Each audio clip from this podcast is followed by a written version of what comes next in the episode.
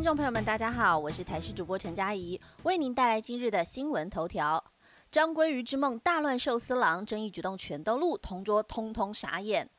寿司郎的鲑鱼之乱随着活动结束告一段落，但是在全台各地的鲑鱼群中，台中有一名改名叫张鲑鱼之梦的中医系男大生屡次登上新闻版面。争议事件现在还被 YouTuber 爆料，说在活动当天曾经遇到了张鲑鱼之梦出现在寿司郎门口，一问之下发现他原本揪了六个人要来吃寿司郎，结果被放鸟，当场问这名 YouTuber 要不要一起来吃，只收三百元，现场凑了六个不认识的人一起吃寿司，众人在。在聊天过程当中，张鲑鱼之梦还自曝每个礼拜都会去游乐园门口卖黄牛票。之后疑似还在店内逐桌询问要不要帮忙付钱，四百元吃到饱。同桌都觉得他的行为不太妥当，纷纷劝他不要再用了，否则恐怕会被店家列入黑名单。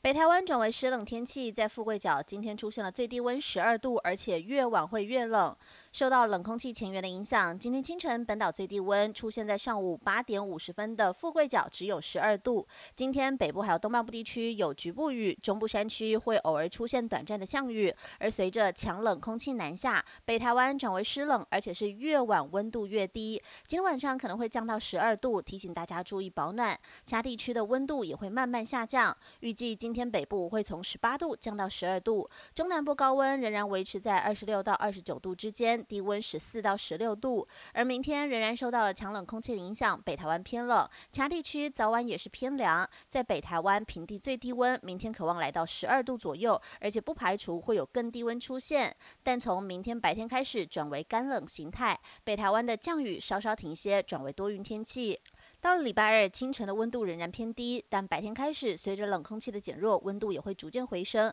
各地转为多云时晴的天气形态。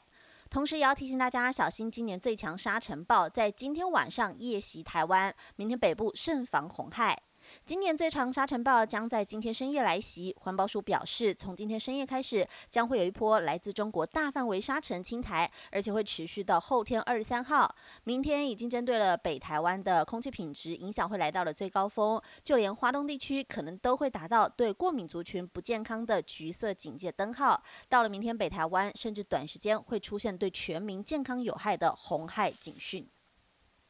北海岸巧遇蓝眼泪，民众开心 PO 脸书分享。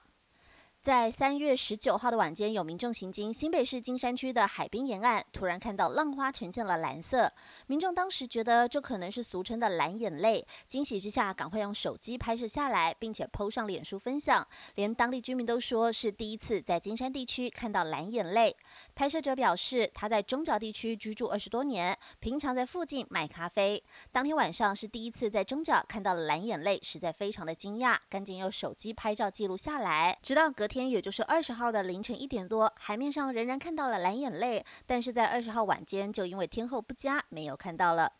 本节新闻由台视新闻制作，感谢您的收听。更多内容请锁定台视各界新闻以及台视新闻 YouTube 频道。